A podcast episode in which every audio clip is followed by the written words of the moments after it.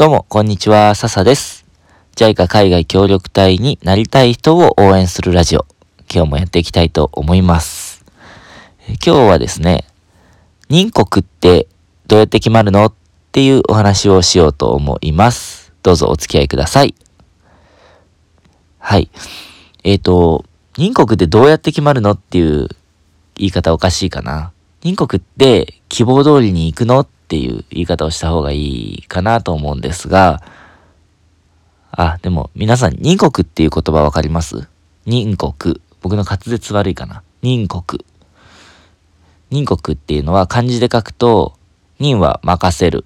国は国なんですけど、まあ、これ何かというと、協力隊として行くことになる国のことですね。僕の場合だったらパプアニューギニアっていう国に行ってたので、任国はパプアニューギニアっていうことになります。これはもう協力隊になった人だったらもう当たり前のように使われる言葉なんですけど、本当うん。協力隊関係ない人からしたら全然聞き覚えのない言葉ですよね。うん。はい。で、協力隊の、えっ、ー、と、願書を書くとき、受験するときに、あの提出書類の中に、この、えっ、ー、と、どの、どんな仕事をしたいかっていうのを書く欄があるんですよね。で、それ、どんな仕事したいかって変かな案件っていうのかな案件が、えっ、ー、と、第3希望まで書けるんですよ。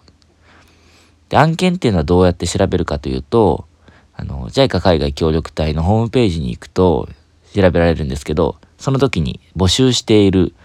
えっ、ー、と、この国の、この、えっ、ー、と、施設で、とか、この病院で、この学校で、こんな人を求めてますよっていうようなのが、検索すると、ずらーっと出てくるんですよね。例えばこの検索方法も、うんと、自分がなりたい職種、やりたい職種。僕だったら、小学校教育っていうくくりの仕事で受けたので、小学校教育って検索すると、それが、えっ、ー、と、その案件がバーって何ページにもわたってホームページ上で出てきます。この国で、えー、こんな施設でこんなことを募集してますよ。で、こうクリックして中見てみると、えっ、ー、と、その国の、その国、その配属先の病院の詳細だとか、えー、学校の、えっ、と、規模だとか、例えばね、あとその地域インと、インターネットの状況はどうとか、気温はだいたい1年通して何度から何度だよとか、水道、電気、どう、えー、水道、お家の状況とかね、えー、水道電気はどうみたいな話も載っています。あ、お家は載ってないかな？その学校の施設、学校とかの施設の話かな？うん。そういう情報が細かく載っています。で、そういうのを、えっ、ー、と、自分のなりたい、やりたい職種で、えー、検索してみて、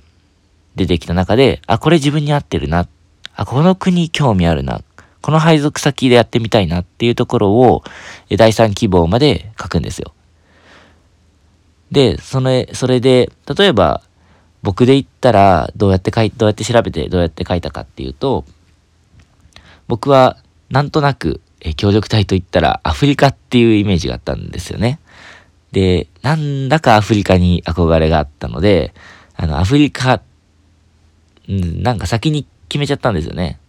えー、アフリカがいいなって。で、もっともっといろんな職種があるんですけども、調べきれないぐらい職種、あ、職種じゃないや、案件がね、調べきれないぐらい出てて、小学校教育っていう枠の中で。うん。で、ひとまずアフリカに絞ってみて、で、小学校教育の中でも、僕が得意なのは理科とか算数の理系科目だったので、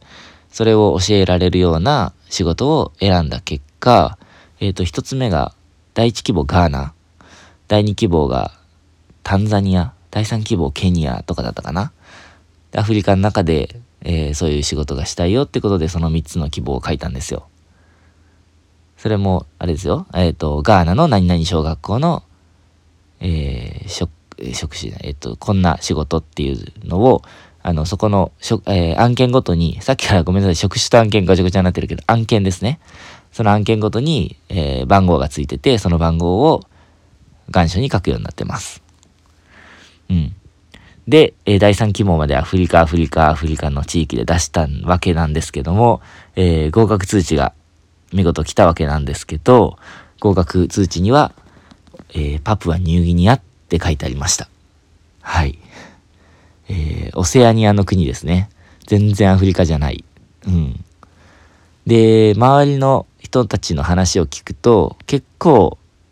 希望通りにいかない人が多いみたいです。もちろん希望通りに、えー、第一希望でその国に行った人もいます。うん。で、これ、これはね、僕の聞いた話、噂に聞いた話なので正確ではないんですけど、えっ、ー、と、その試験官の方が、面接でね、いろいろと僕に質問してくれたんですけど、で、その中で、うん、この人はこの国合ってるかなとか、こういう環境でもやっていけるかなとか、そういうのを見てるみたいなんですよね。それで、もちろん技術も見ますけど、その技術を見て、その人の人柄とか性格とかを見て、で、この人はこの国のこの案件合ってるなっていうところに割り振られるみたいなんですよ。だから、あの、希望通りに行くこともあれば、ちょっとこの人はここよりもこっちの方がいいな。経験的にこっちの方が合ってるな、みたいな。性格的にこっちの国の方がいいな、みたいなことがえー、あるっていうお話を噂に聞いたことがあります。うん。これは本当なのかはちょっとわかりませんけども、詳しくは採用担当の人にちょっといつかインタビューして聞いてみたいですね。はい。えー、ということで、えっ、ー、と、任国はどうやって決まるの？っていう話なんですけど、まあひとまず僕が言えるのは、希望通りに行くこともあれば、結構行かないことも多いよっていうことでした。はい。だけど、うん、結果、僕がパプアニューギニアっていう国に行くことになって、あの、合格通知が来た時には、国の名前を聞いたことがある程度だったんですよね。うんと、昔トリビアの泉っていう番組があって、そこで、パプアニューギニアのパプアの意味は、縮れ毛っていうトリビアがあったんですよ。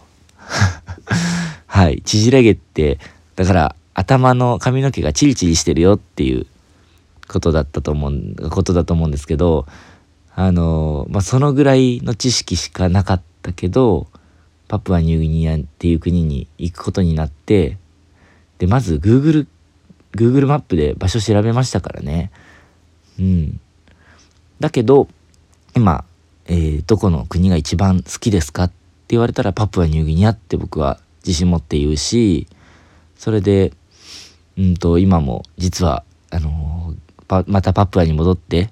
仕事がしたいな、移住したいなっていう夢も持っているぐらいにパプアが大好きになったので、あのー、そのご縁っていうのは希望通りにいかないけども、めっちゃ大事だなって思いました。うん。僕は、その、自分で選んだんじゃなくて、希望通りにいかなくて、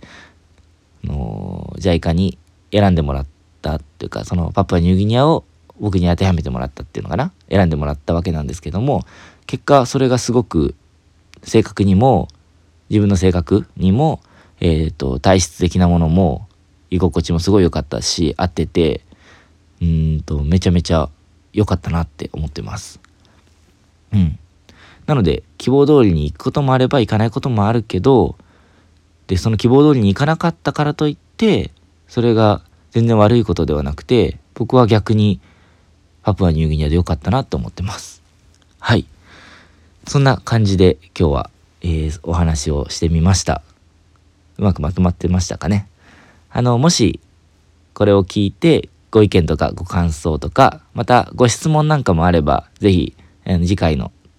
放送で取り上げたいなと思うので、えー、お気軽にコメントしてください。では、えー、また次回も聞いてもらえたら嬉しいです。それじゃあ、またね